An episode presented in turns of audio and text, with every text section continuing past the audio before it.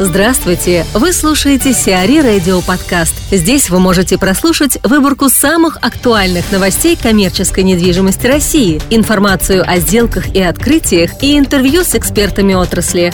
Чтобы прослушать полные выпуски программ, загрузите приложение Сиари Radio в Apple Store или на Google Play. ПИК построит город в городе. В Одинцовском районе Подмосковья на территории бывшего военного городка Одинцово-1 группа компаний «ПИК» собирается построить самодостаточный квартал, в который войдет общественно-деловой центр площадью 200 тысяч квадратных метров, торгово-развлекательный комплекс на 60 тысяч и около 500 тысяч квадратных метров жилых площадей. Общая площадь застройки составляет 59 гектар. Напомним, проект в Одинцово был одобрен в декабре чиновниками Московской области. Ранее на месте военного городка планировалось возведение делового многоэтажного комплекса по примеру Москва-Сити.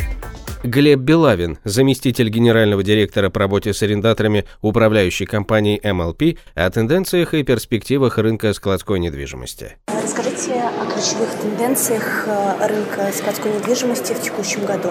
Это, во-первых, э, изменение э, объема или процентного соотношения сделок, совершаемых э, в рублях, нежели в долларах, то есть рубль становится более активной валютой договоров аренды или сделок по продаже объектов складской недвижимости. Существенно изменилось количество вакантных площадей, ввелось достаточно большое количество новых проектов. А, на сентябрь месяц эта цифра составляла, вакантных площадей порядка миллиона квадратов. Ну, сейчас она, в моем понимании, немного снизилась, но это в принципе около 9-9,5% от общей доли рынка складов класса А. Меняется портрет арендатора. Мы в 2014 году а, видели активность в первую очередь логистов, которые а, заключали договоры под каких-то своих э, клиентов, независимо от размера. 2015 год это год ритейла. На первое место вышли компании Food Retail, компании, которые занимаются бытовой циркотехникой и электроникой, что подтверждается э, заключенным, новым заключенным договором с NVIDIA э, в нашем вновь приобретенном объекте Чехов. Это увеличение с 33 до порядка 56 тысяч квадратов, это почти что на 80%, это как один из примеров. Второй из примеров мы провели переговоры и перезаключили договор на новый срок с X5 Retail Group, это также ПНК Чехов. Какие прогнозы вы можете дать на 2016 год? Мне кажется, что в первую очередь девелопер и его клиент будут определяться, в какой валюте удобнее находиться, доллар или рубль. А, будет уменьшение вакантных площадей, объемы, процентном соотношении, потому как э, не планируется, по крайней мере, настолько активно, насколько это было в 2015 году. Э, будет э, какая-то коррекция поставкам э, в большую сторону, потому как э, 2015 год однозначно был рынком арендатора, было с чего выбирать. Э, сделки продолжаются, количество вакантных площадей уменьшается, как следствие предложение будет все меньше, но, соответственно, будет коррекция по, независимо от того, рублевой они или долларовой ставки, будет коррекция по ставки. Сказался ли как-то кризис э, на планах по развитию компании МЛП? Кризис – это время возможностей. В середине этого года стали номером один на рынке складов класса а. Это на сегодняшний день это 7 объектов площадью суммарно более чем 1 миллион 700 тысяч квадратов. А, мы также планируем сохранять текущую тенденцию к развитию. А, будем изыскивать возможности для наращивания своего присутствия путем приобретения новых проектов.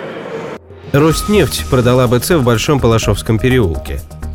Общество с ограниченной ответственностью долгосрочные инвестиции согласовали в Федеральной антимонопольной службе приобретение 99,98% ООО «Юм Эстейт», владеющим зданием бизнес-центра площадью 6,7 тысяч квадратных метров в Большом Палашовском переулке.